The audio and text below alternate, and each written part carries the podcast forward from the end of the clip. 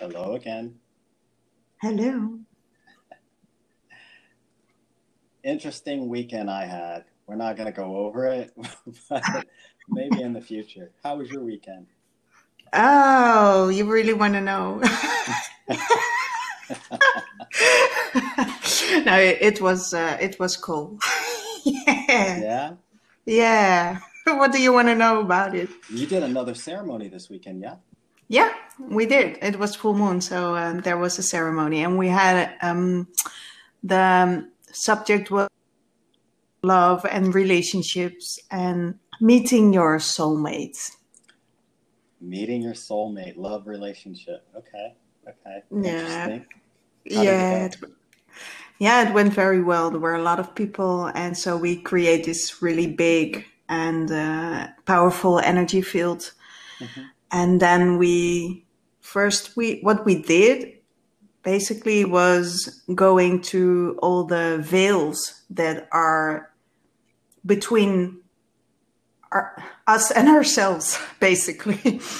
Like, I have the feeling that we build all these veils to be safe, like a veil over our spirituality, because other people don't like us to be connected to something else or a higher source, or over our heart, so we cannot be hurt.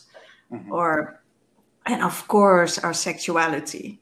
So we try to be something that other people will not reject.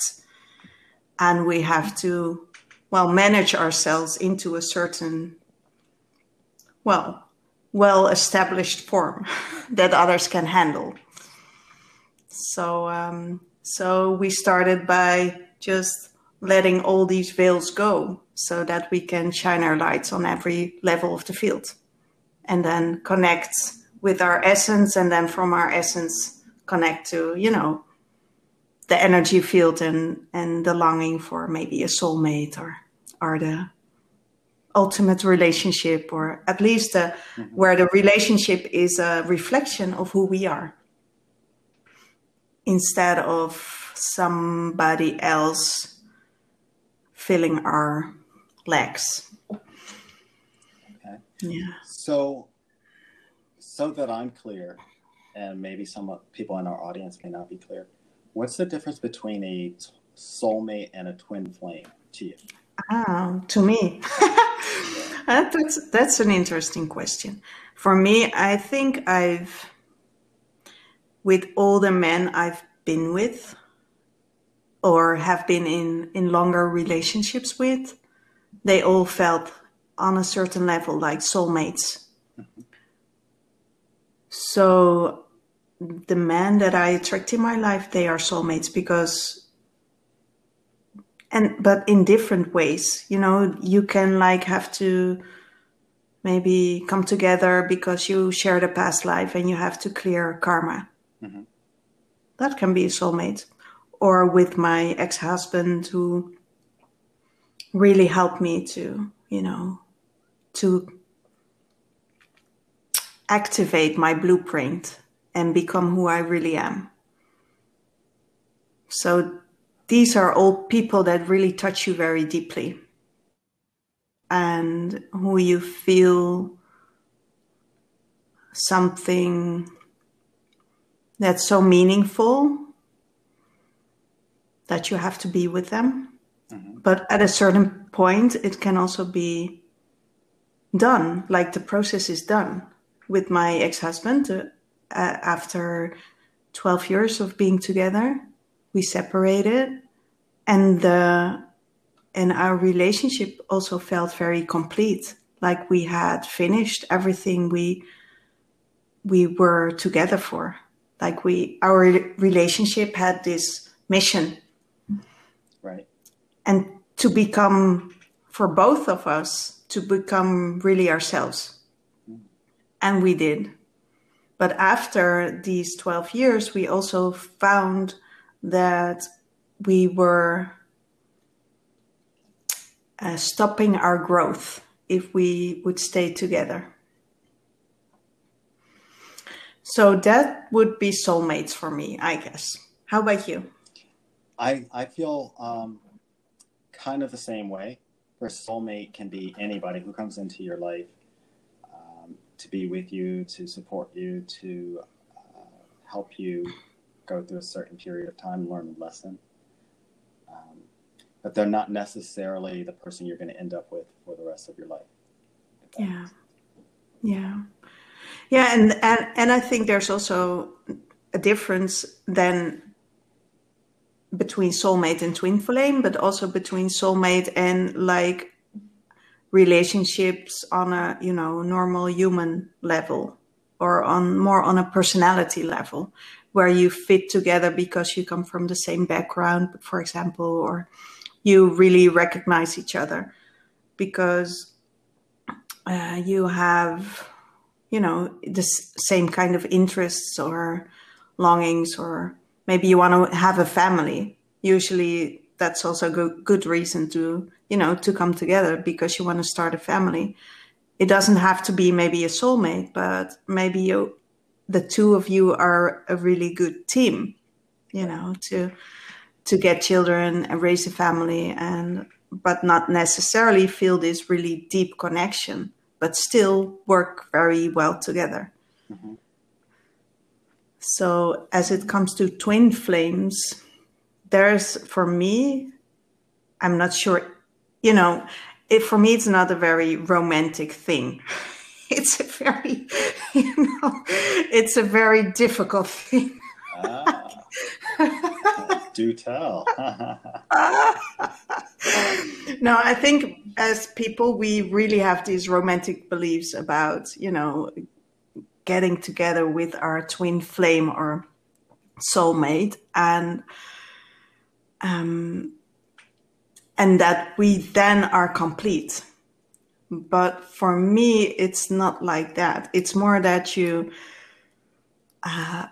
that this twin flame brings you in so many situations that are really, really difficult that you have no choice than become totally yourself and become totally filled with yourself and your own light and your own love, and be totally complete without having any more the need to, you know, be with them. And then maybe it will happen, but you're not sure. Right.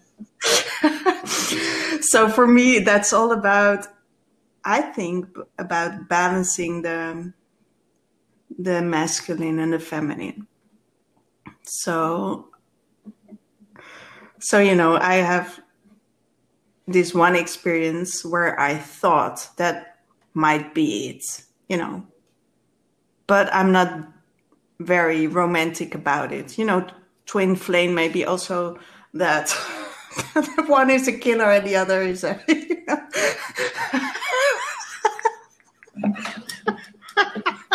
But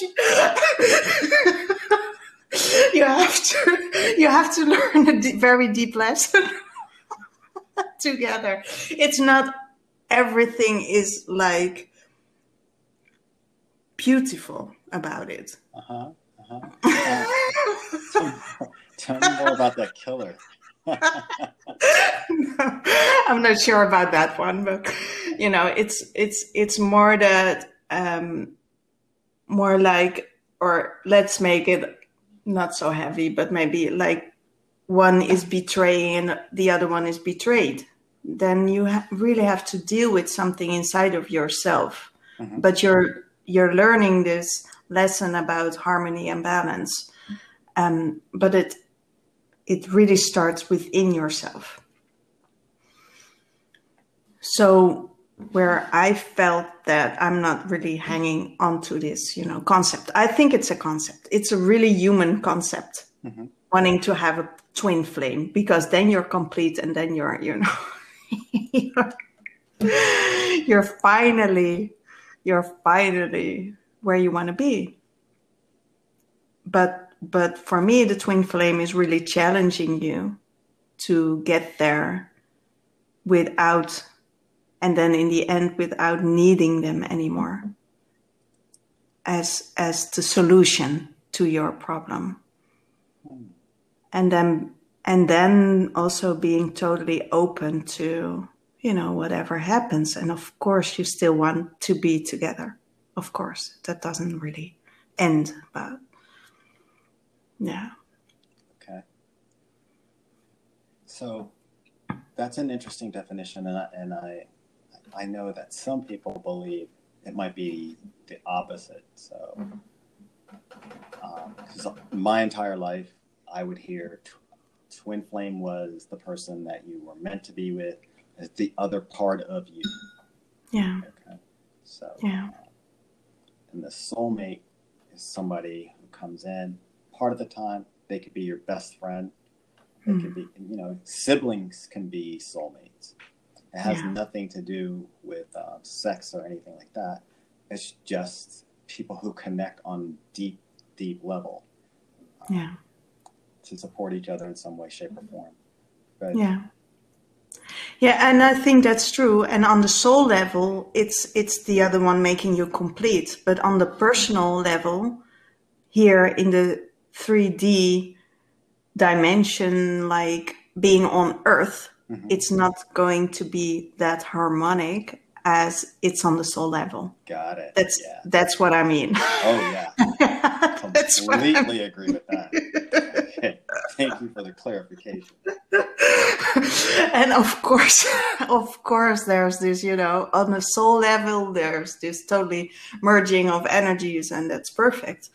But on the physical level, I'm not so sure that you're then meant, if you're not growing or the other one is not growing, you know. Right.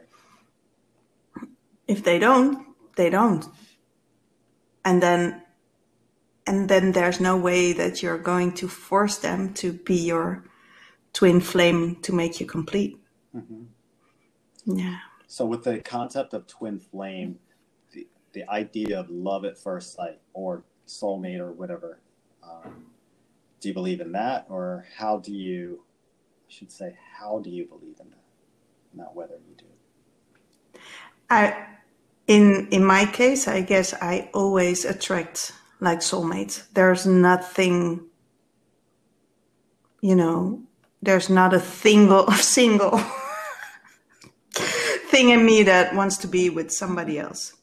And it also happens like by accident, or, you know, that you're not searching for it, but it just happens. It's also, there's always, for me, when I see at my relationships, there's also a certain serendipity involved, or this that you come together on a crossroad, and which you couldn't foresee.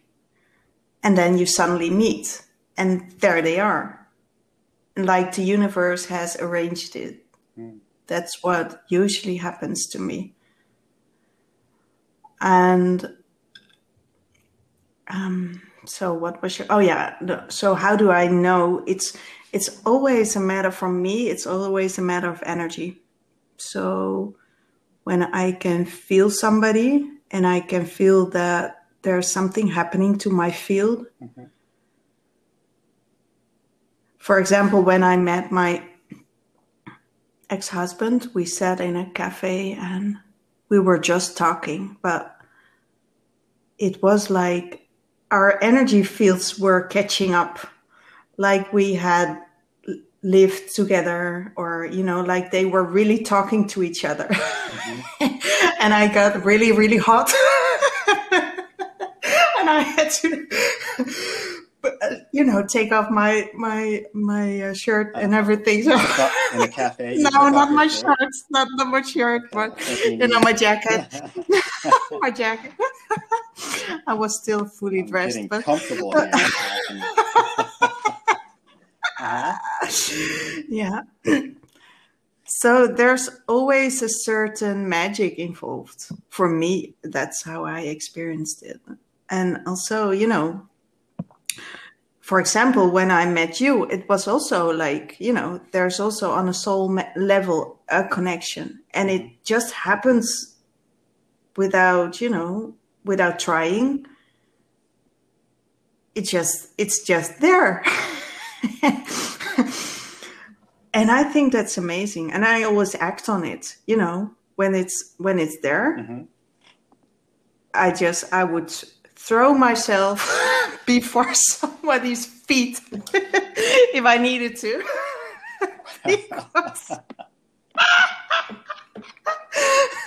Because I think it's really important, you know, to act, because you can, you know, cannot act maybe. That's true. Yeah, and then you regret. That's true. Yeah, there are a lot of people who see someone they're attracted to and don't take that initial step. You know, yeah. They don't find out. They don't follow up. They don't take the risk. So, yeah. And I usually feel very awkward because I'm not, you know, not very... I'm more like an introvert. So I like people to come to me, and I do not really reach out. Mm-hmm. But if I feel the energy is there, I always will react. Well, you are an Aquarian, right? Yeah, I am. So. Mm-hmm. And Scorpio. And Scorpio. Like, uh-huh. Yeah, yeah. Like someone else here. Uh-huh.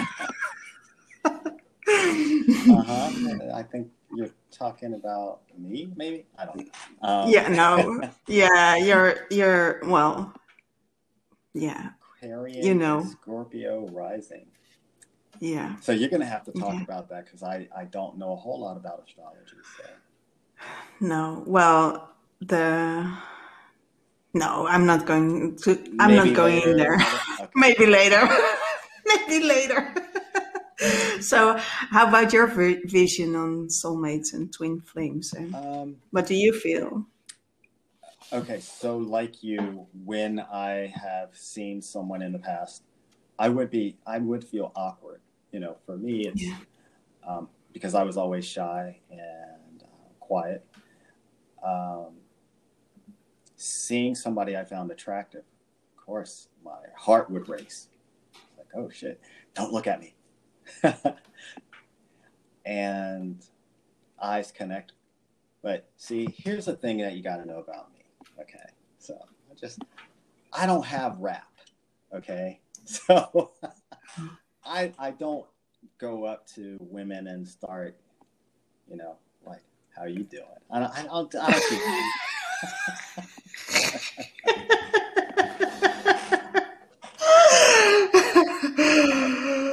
So my friends would always say, well, that is your rap. That's your game. I was like, I don't have game. That is your game. Yeah, okay, whatever. Yeah. So as far as connecting with people and getting to know them, that's important for me to at least make that initial contact. And because I'm a guy, I identify as guy. Approaching someone who identifies as a woman, I don't like for them to be intimidated or think that I'm coming on to them. So I remember one of my best friends in graduate school, we're standing outside of the classroom waiting for the professor to come and unlock the door. And all I said was, hi, are you going to this class? And she had attitude. Boom. Yes.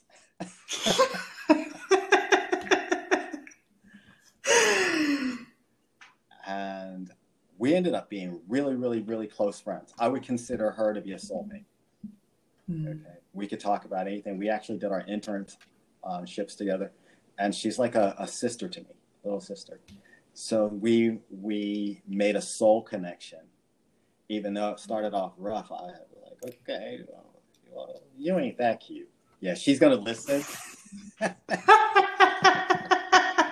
And I'm in trouble. All right.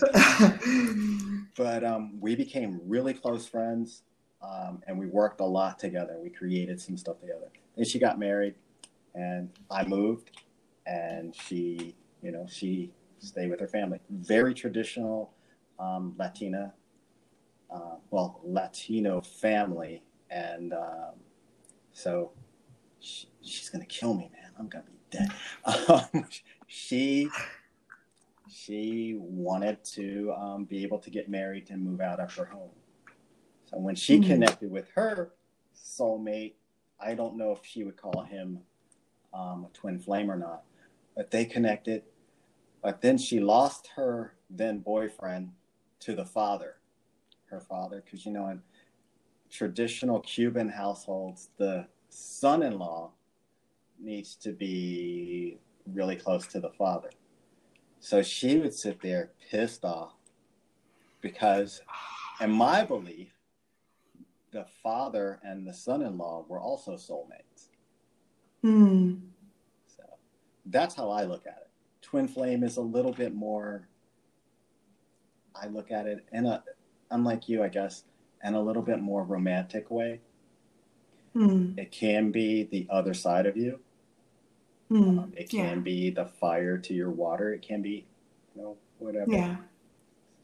Yeah, and I do believe that, you know, like the feminine and the masculine, like this really, you really are complete together. Okay. But at the same time, there's this, you more like the 3D level and the 5D level. You know, on 5D, you are totally complete together. Perfection. Yes. Perfection. Yeah. Yeah. Okay. On the 3D level, it will not always be the case. Mm-hmm. And that's really sad also. But also something, I think for myself, I realized that, and then it makes it more easy to deal with. And really, it really stimulated my growth. You know, I became somebody else because of it. Mm. And that's really... that's something it gave me that was so powerful that maybe another person wouldn't be able to give to me. Right. Yeah. Complete sense. And yeah, I'm on board with that. Yeah. It's funny how when you really step back and take a look at something, you can see how things fit together. The pieces start to fit together. Yeah. And at the same time, yeah, on this level, on the physical level, it can be very painful and, you know, and a pity. And at the same time, I feel so complete now in myself more than before. So that you don't need somebody else to be complete. Right. And still it will be different.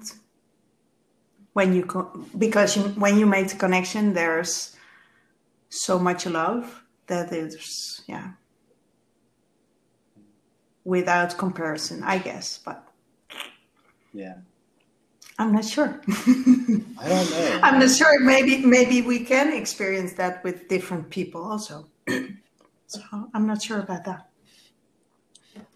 Yeah. I'm willing to try though, because I'm not waiting like the rest of my life, you know. That's the other part of it. I'm not going to wait. If this is it, and I'll move on and, you know, find it in different ways. Yeah, keep it moving, keep flowing. Yeah. If it's meant to be, it'll come back around. Yeah, yeah, and that's the thing also. If it's meant to be, it comes to you. Yeah. So the funny part about relationships, though, is that, you know, we go through the first stage of the relationship, the eros stage, where you're totally in love with the other person, you know, or if you think you're in love, you don't see their flaws, or they don't really bug you yet. Okay, you see them, but they don't bug you yet. So with this particular friend from grad school, we were in a class together. We were studying a book. Because we took marriage and family as well as mental health. Okay. So in the marriage and family classes, we had to know about men and women, the differences between men and women. There was a book we read. It's What a Man Thinks, What He May Be Thinking, or something like that. And this book laid out all the secrets of relationships. So all of the women in my class flocked to the bookstore to get this book. Yeah. Yeah. And because at the time they were all dating, they were looking for partners, they wanted to know what the hell to do in the first stages of the relationship. And the author of the book, I don't know if there's a hit list out on him, because he revealed a lot of secrets, you know?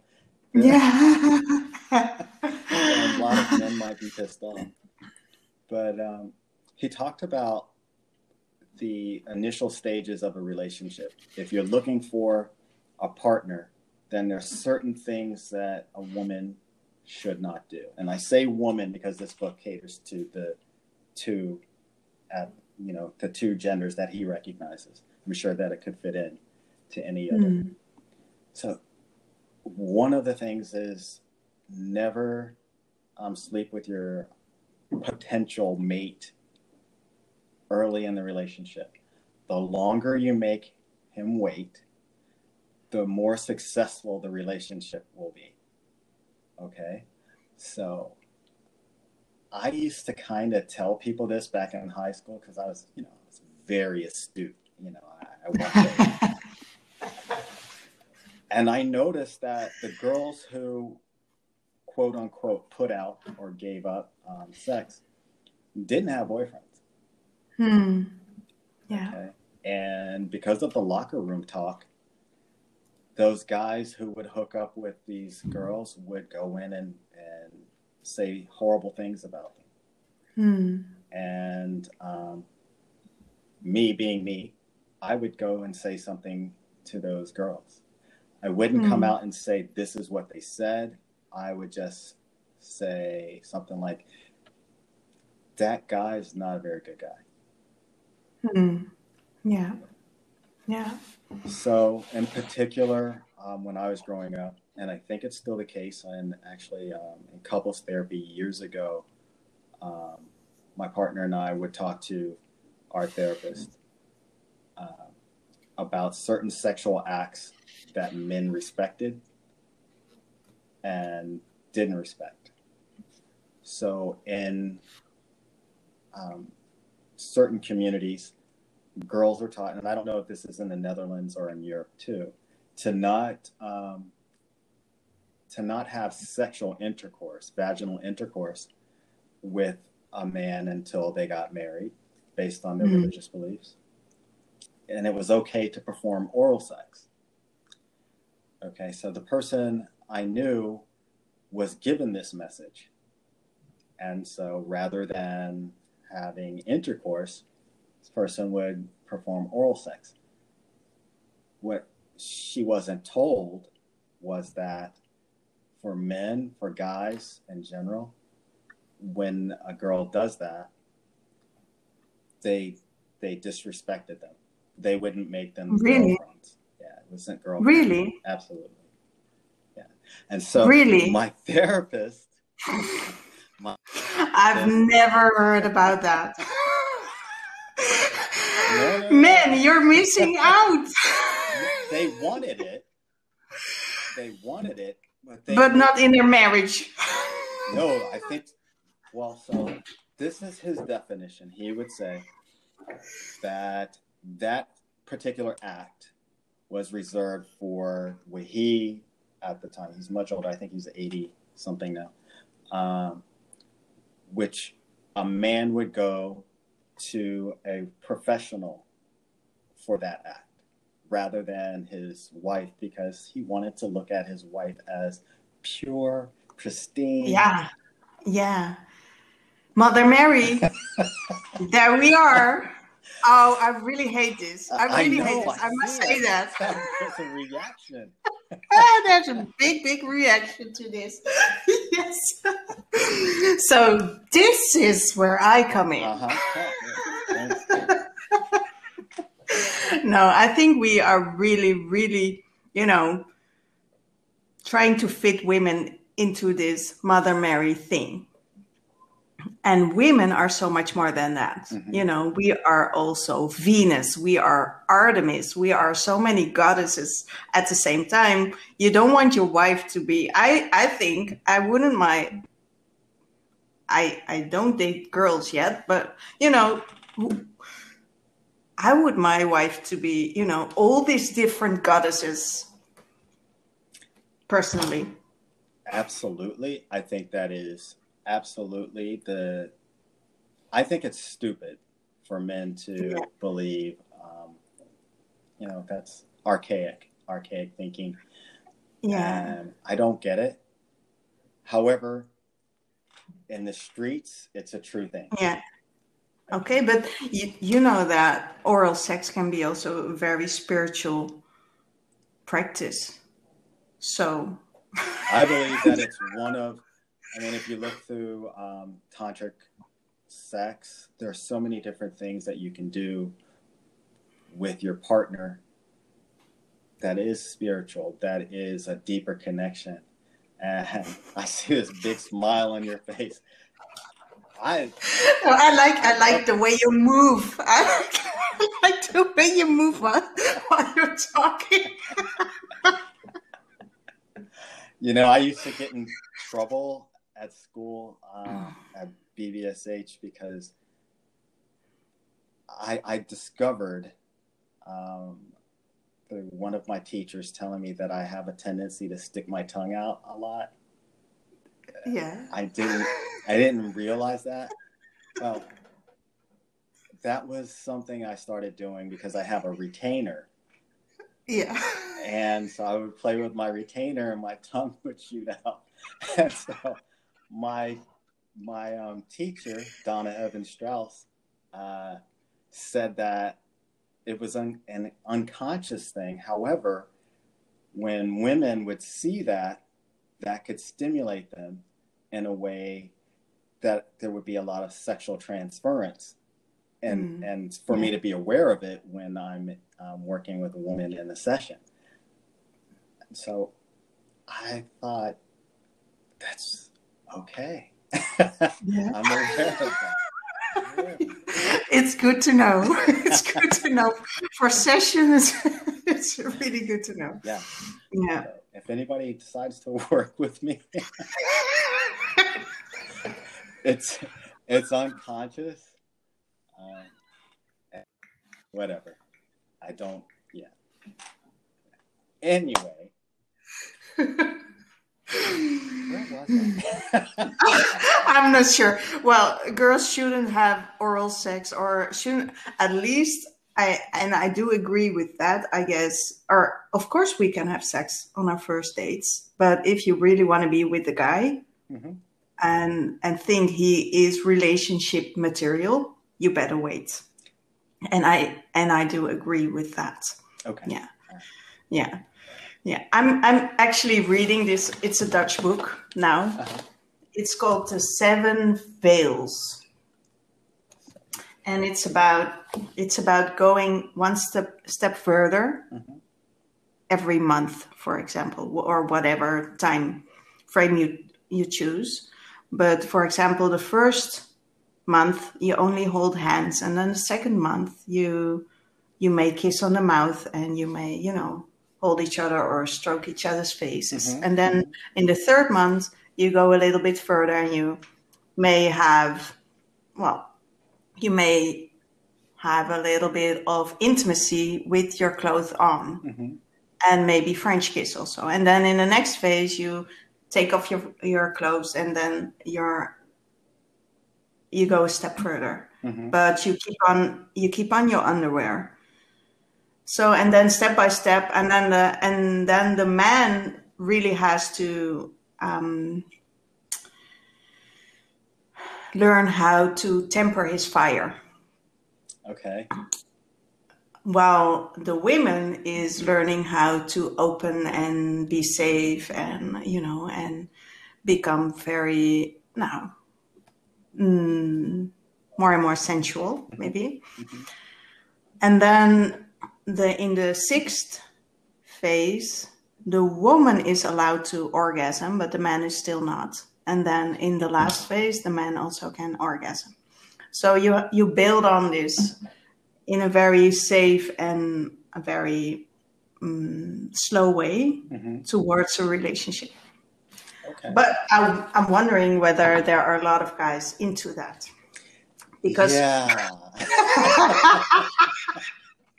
think that's the most difficult part. But if you want to train your sexual energy, and if you want to really work with your sexual energy and really know how to hold it within your own field and make use of it, then it's a very good way to, well, to come together. Okay. But you also, I mean, it doesn't have to last for a month, you know. You can also do it in 1 week, for example, one phase each week. You don't have to do it like in 7 months. It's very slow. Yeah, the 7 months might be a little too long for me. So maybe, maybe. But, you know, you should also really honor each phase, because there's so much to, you know, energy-wise. You can learn so much, and you can really also, there's a big part where you can really learn how to communicate every step of the way. So where you can really set your boundaries. I don't want this. I do want that. You know, it's a really slow way of getting to know each other and learn how to communicate about all the things you want and don't want. And I really like that about it. Yeah, I like that too. I like that. So, as we close, because I'd love to visit this again, I think that this is a really good topic. I just want to say, it was enlightening. Yeah. Which part? Oh, you stuck out your tongue.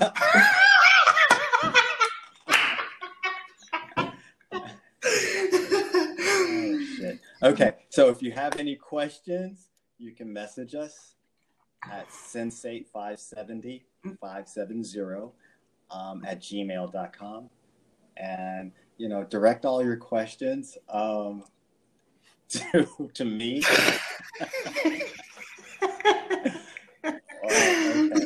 Yes, please. Or you can find me on IG at Haruna Goals.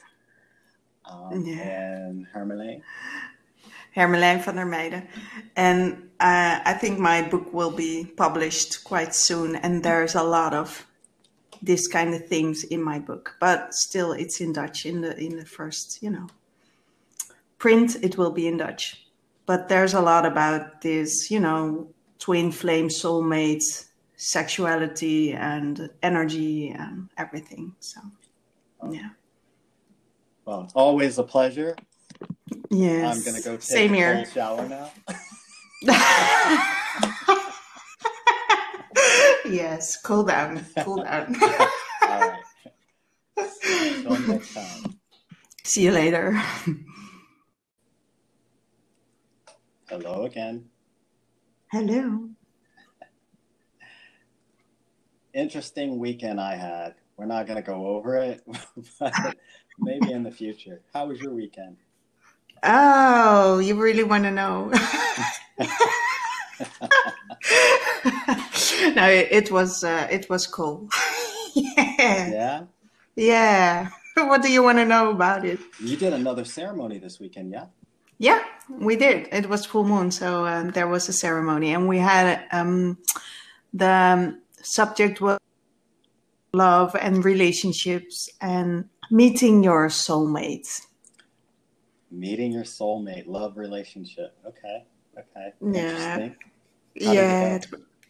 Yeah. It went very well. There were a lot of people, and so we create this really big and powerful energy field. And then what we did basically was going to all the veils that are between us and ourselves, basically. Like, I have the feeling that we build all these veils to be safe, like a veil over our spirituality, because other people don't like us to be connected to something else or a higher source, or over our heart, so we cannot be hurt, and of course our sexuality. So we try to be something that other people will not reject. And we have to, well, manage ourselves into a certain well-established form that others can handle. So, so we started by just letting all these veils go so that we can shine our lights on every level of the field and then connect with our essence, and then from our essence connect to, you know, the energy field and the longing for maybe a soulmate or the ultimate relationship, or at least the, where the relationship is a reflection of who we are instead of somebody else filling our legs. Okay. Yeah. So that I'm clear, and maybe some people in our audience may not be clear, what's the difference between a soulmate and a twin flame to you? To me? That's an interesting question. For me, I think with all the men I've been with or have been in longer relationships with, they all felt on a certain level like soulmates. So the men that I attract in my life, they are soulmates because, but in different ways, you know, you can like have to maybe come together because you shared a past life and you have to clear karma. Mm-hmm. That can be a soulmate. Or with my ex-husband, who really helped me to, you know, to activate my blueprint and become who I really am. So these are all people that really touch you very deeply and who you feel something that's so meaningful that you have to be with them. Mm-hmm. But at a certain point, it can also be done, like the process is done. With my ex-husband, after 12 years of being together, we separated, and our relationship also felt very complete, like we had finished everything we were together for. Like our relationship had this mission, right? And to become, for both of us, to become really ourselves. Mm-hmm. And we did. But after these 12 years, we also found that we were stopping our growth if we would stay together. So that would be soulmates for me, I guess. How about you? I feel kind of the same way, where soulmate can be anybody who comes into your life to be with you, to support you, to help you go through a certain period of time, learn a lesson. But they're not necessarily the person you're going to end up with for the rest of your life. Yeah. Yeah. Yeah, and I think there's also a difference then between soulmate and twin flame, but also between soulmate and like relationships on a, you know, normal human level, or on more on a personality level where you fit together because you come from the same background, for example, or you really recognize each other because you have, you know, the same kind of interests or longings, or maybe you want to have a family. Usually that's also a good reason to, you know, to come together because you want to start a family. It doesn't have to be maybe a soulmate, but maybe the two of you are a really good team, you know, to get children and raise a family, and but not necessarily feel this really deep connection, but still work very well together. Mm-hmm. So as it comes to twin flames, there's, for me, I'm not sure, you know, for me, it's not a very romantic thing. It's a very, you know, it's a very difficult thing. Do tell. No, I think as people, we really have these romantic beliefs about, you know, getting together with our twin flame or soulmate, and that we then are complete. But for me, it's not like that. It's more that you, that this twin flame brings you in so many situations that are really, really difficult that you have no choice than become totally yourself and become totally filled with yourself and your own light and your own love, and be totally complete without having any more the need to, you know, be with them. And then maybe it will happen, but you're not sure. So for me, that's all about, I think, about balancing the masculine and the feminine. So, you know, I have this one experience where I thought that might be it, you know, but I'm not very romantic about it. You know, twin flame, maybe also that one is a killer and the other is a, you know.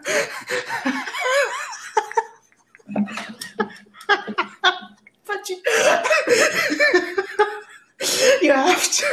you have to learn a very deep lesson together. It's not everything is like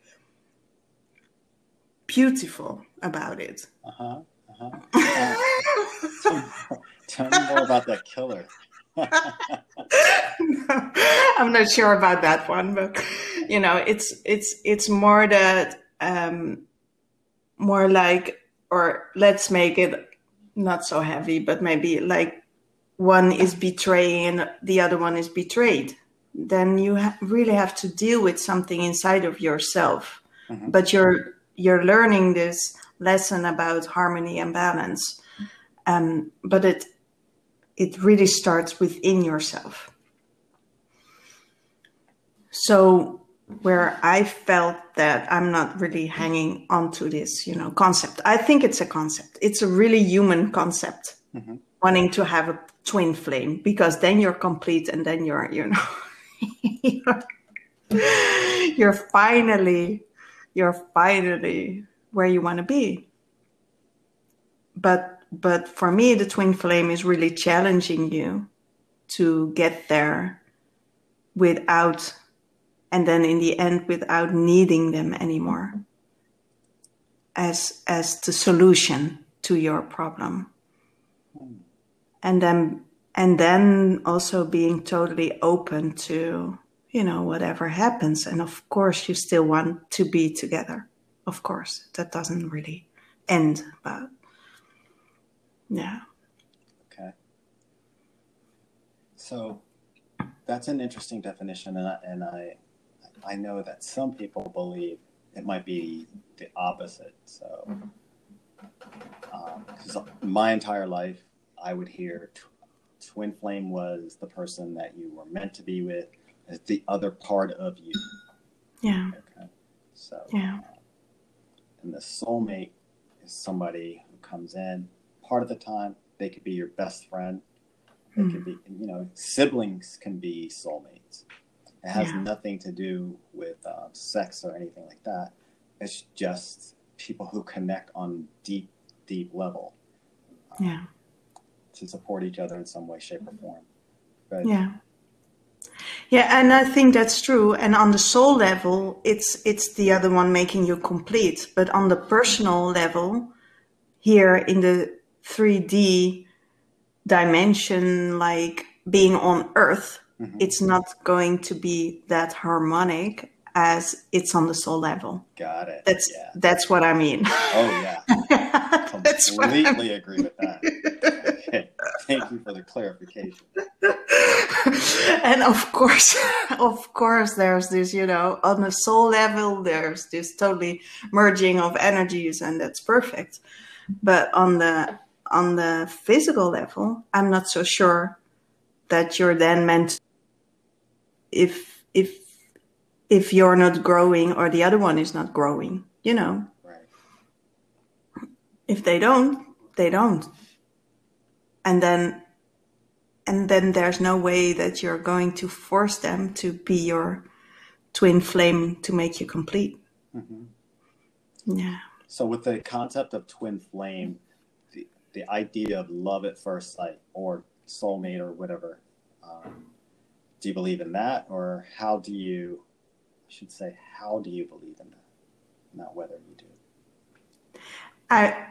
In my case, I guess I always attract like soulmates. There's nothing, you know, there's not a single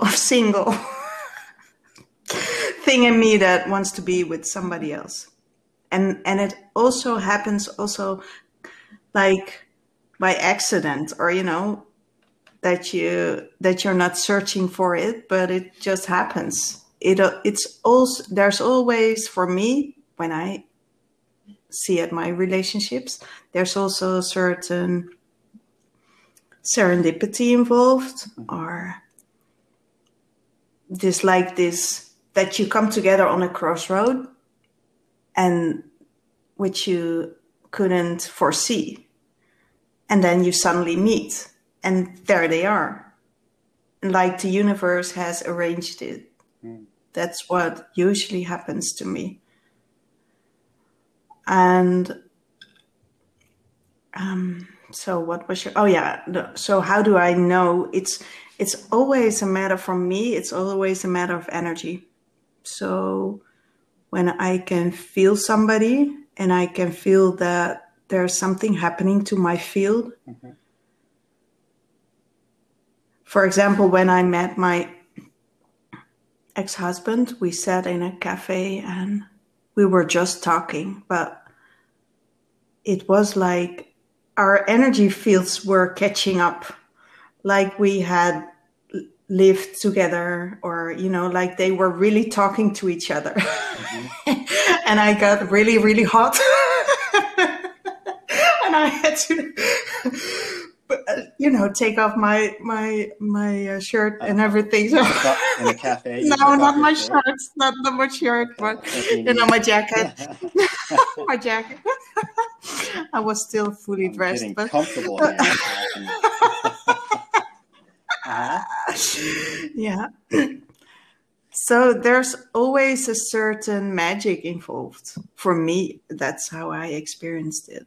And also, you know, for example, when I met you, it was also like, you know, there's also on a soul level a connection, and it just happens without, you know, without trying. It's just there. And I think that's amazing. And I always act on it, you know, when it's there. Mm-hmm. I would throw myself before somebody's feet if I needed to.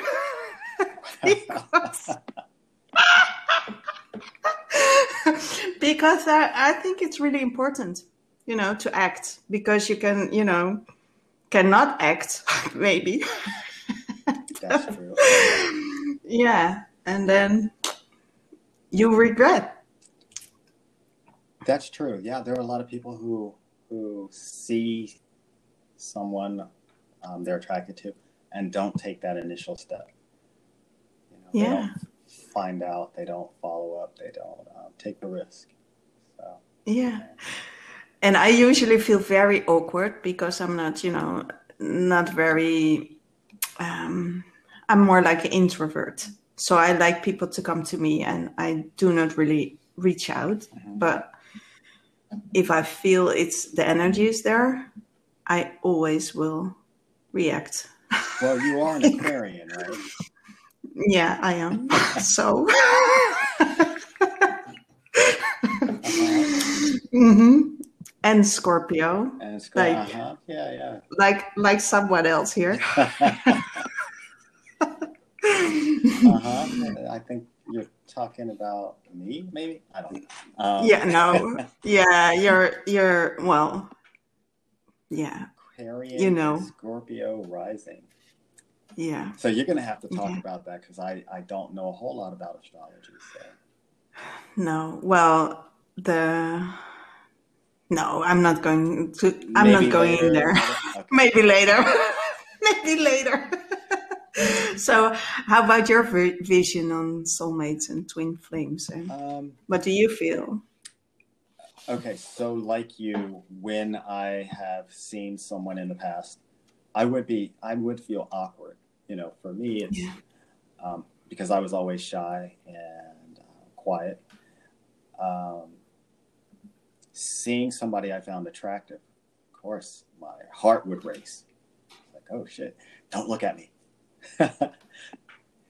And eyes connect. But see, here's the thing that you got to know about me. Okay. So I don't have rap.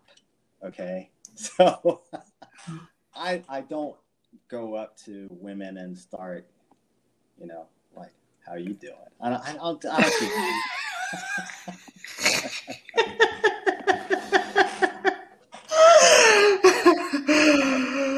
So my friends would always say, well, that is your rap. That's your game. I was like, I don't have game. That is your game. Like, yeah, okay, whatever. Yeah. So as far as connecting with people and getting to know them, that's important for me to at least make that initial contact. And because I'm a guy, I identify as guy. Approaching someone who identifies as a woman, I don't like for them to be intimidated or think that I'm coming on to them. Mm-hmm. So I remember one of my best friends in graduate school, we're standing outside of the classroom waiting for the professor to come and unlock the door. And all I said was, hi, are you going to this class? And she had attitude. Boom. Yes.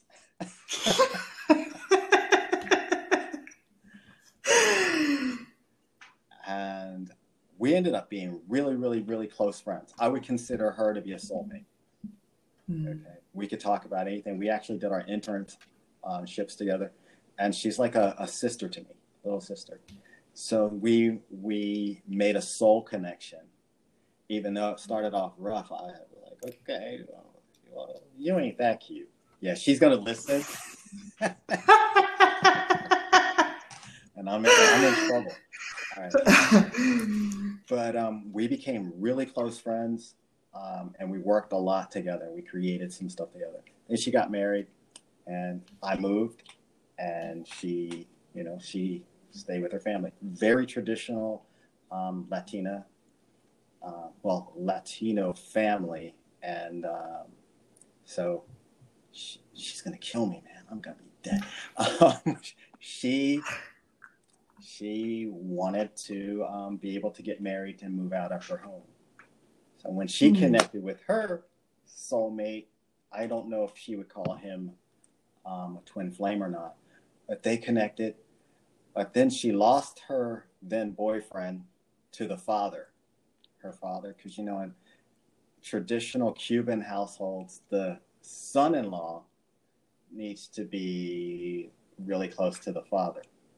So she would sit there pissed off because, in my belief, the father and the son-in-law were also soulmates. Mm. So that's how I look at it. Twin flame is a little bit more, I look at it in a, unlike you, I guess, in a little bit more romantic way. Mm. It can be the other side of you. Mm. It can be the fire to your water. It can be, you know, whatever. Yeah. Yeah, and I do believe that, you know, like the feminine and the masculine, like this really, you really are complete together. Okay. But at the same time, there's this, you more like the 3D level and the 5D level. You know, on 5D, you are totally complete together. Perfection, yes. Perfection. Yeah. Yeah. Okay. On the 3D level, it will not always be the case. Mm-hmm. And that's really sad also. But also something I think for myself, I realized that. And then it makes it more easy to deal with, and really it really stimulated my growth. You know, I became somebody else because of it. Mm-hmm. And that's really, that's something it gave me that was so powerful that maybe another person wouldn't be able to give to me. Right. Yeah. Complete sense. And yeah, I'm on board with that. Yeah. It's funny how when you really step back and take a look at something, you can see how things fit together. The pieces start to fit together. Yeah.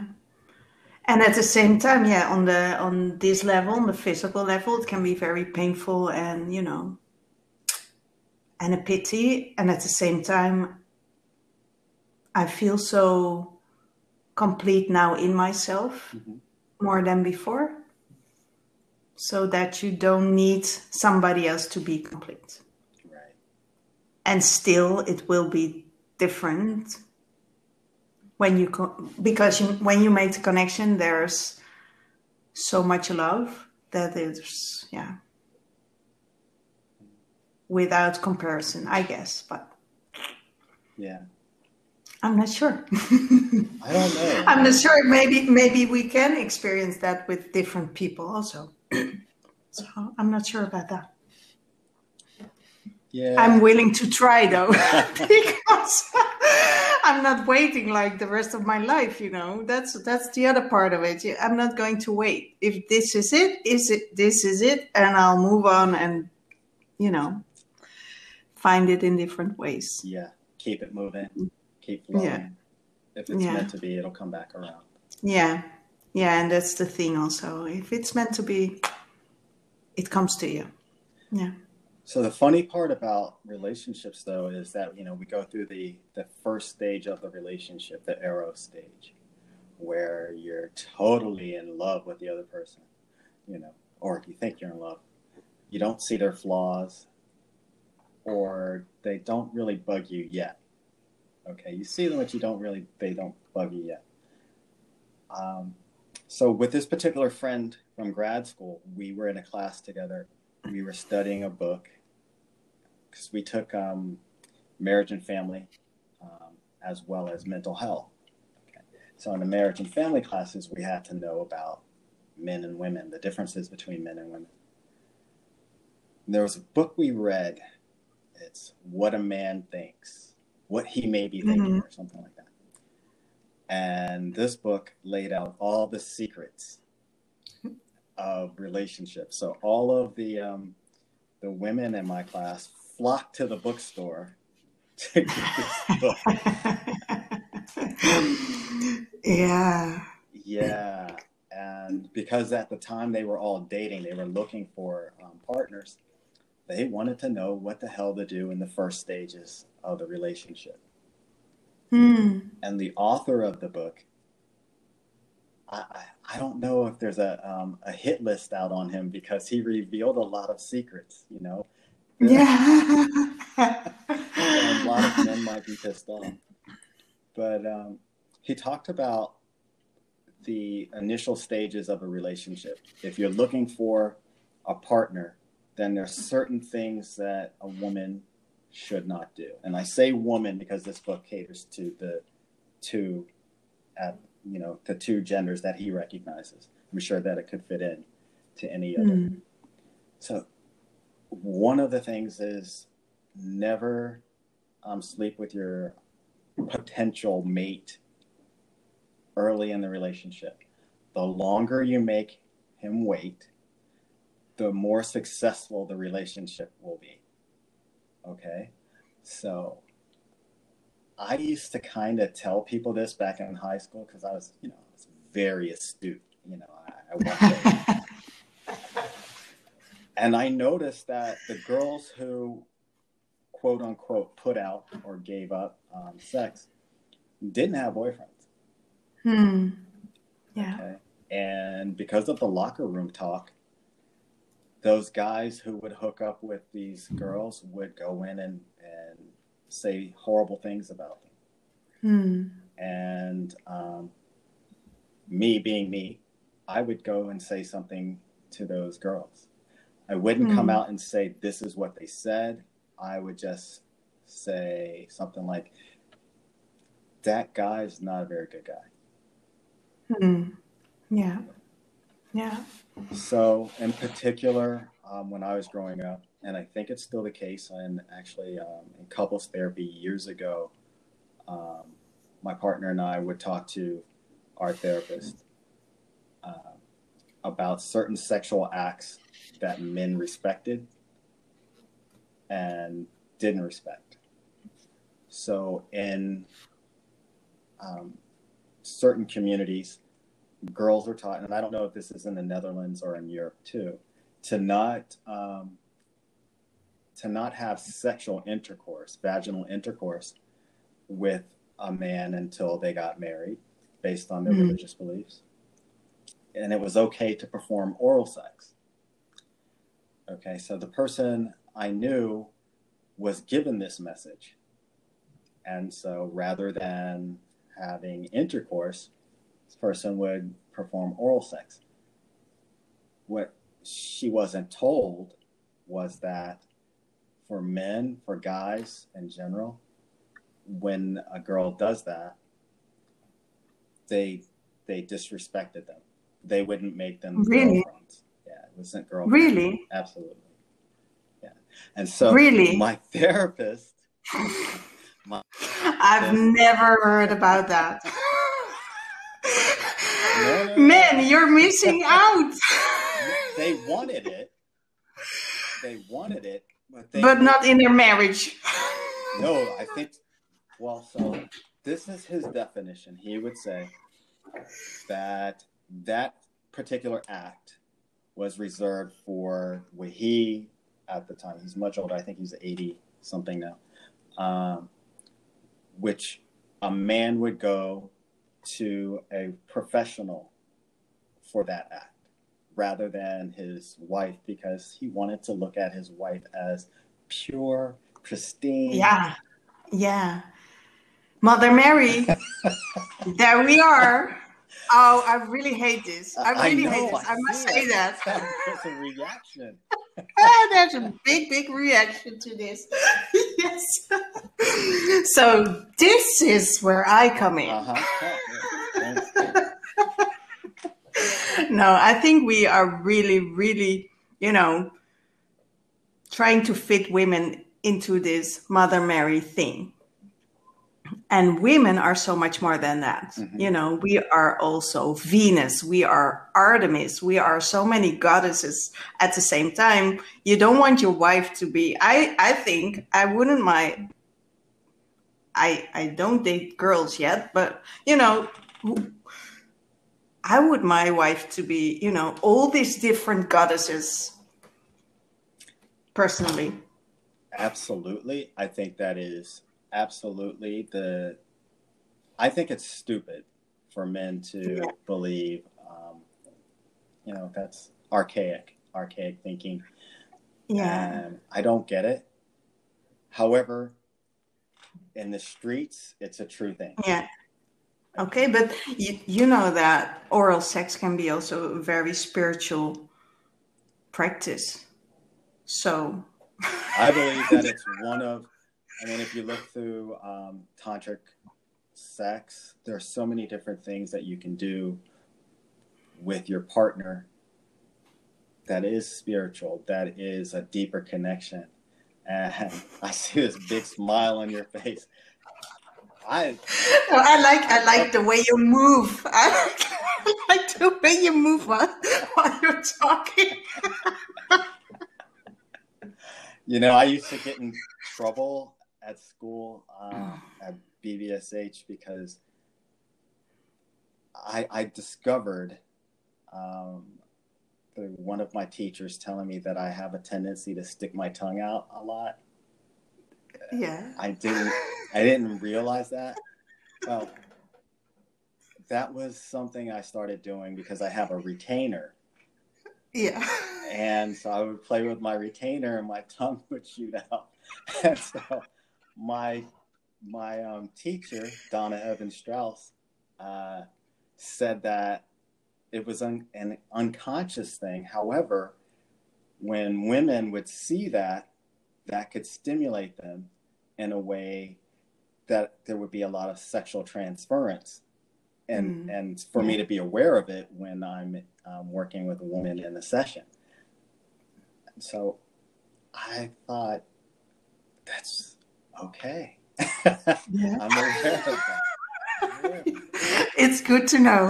It's good to know. For sessions, it's really good to know. Yeah. Yeah. So if anybody decides to work with me, it's unconscious. Whatever. I don't, yeah. Anyway. Where was I? I'm not sure. Well, girls shouldn't have oral sex, or shouldn't, at least, I do agree with that, I guess. Or, of course, we can have sex on our first dates, but if you really want to be with the guy and think he is relationship material, you better wait. And I do agree with that. Okay. Yeah. Yeah. Yeah. I'm actually reading this. It's a Dutch book now. It's called The Seven Veils. And it's about going one step further every month, for example, or whatever time frame you choose. But for example, the first month you only hold hands, and then the second month you may kiss on the mouth, and you may hold each other or stroke each other's faces, and then in the third month you go a little bit further, and you may have a little bit of intimacy with your clothes on, and maybe French kiss also. And then in the next phase you take off your clothes, and then you go a step further, but you keep on your underwear. So, and then step by step, and then the man really has to learn how to temper his fire. Okay. While the woman is learning how to open and be safe, and and become very more and more sensual, maybe. And then in the sixth phase, the woman is allowed to orgasm, but the man is still not. And then in the last phase, the man also can orgasm. So you build on this in a very safe and a very slow way towards a relationship. Okay. But I'm wondering whether there are a lot of guys into that, because I think that's the most difficult part. But if you want to train your sexual energy, and if you want to really work with your sexual energy and really know how to hold it within your own field and make use of it, then it's a very good way to come together. Okay. But you also, it doesn't have to last for a month, you can also do it in 1 week, for example, one phase each week. You don't have to do it like in 7 months. It's very slow. Yeah, the 7 months might be a little too long for me. So maybe. Maybe, but you should also really honor each phase, because there's so much to, energy-wise, you can learn so much, and you can really also, there's a big part where you can really learn how to communicate every step of the way. So where you can really set your boundaries. I don't want this. I do want that. It's a really slow way of getting to know each other and learn how to communicate about other things you want and don't want. And I really like that about it. Yeah, I like that too. So as we close, because I'd love to visit this again. I think that this is a really good topic. I just want to say it was enlightening. Yeah. Which part? Oh, you stuck out your tongue.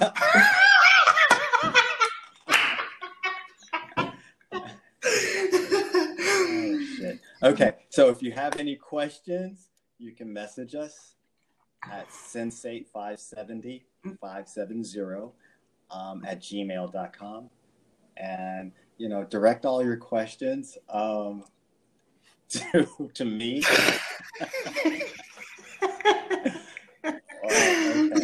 Yes, please. Or you can find me on IG at Haruna Goals. And Hermelijn. Hermelijn van der Meiden. And I think my book will be published quite soon. And there's a lot of this kind of things in my book. But still, it's in Dutch in the first, you know, print. It will be in Dutch. But there's a lot about this, you know, twin flame soulmates, sexuality and energy and everything. So, yeah.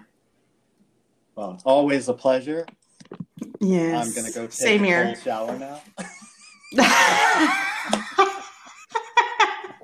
Yes, cool down. Cool down. All right. Until next time. See you later.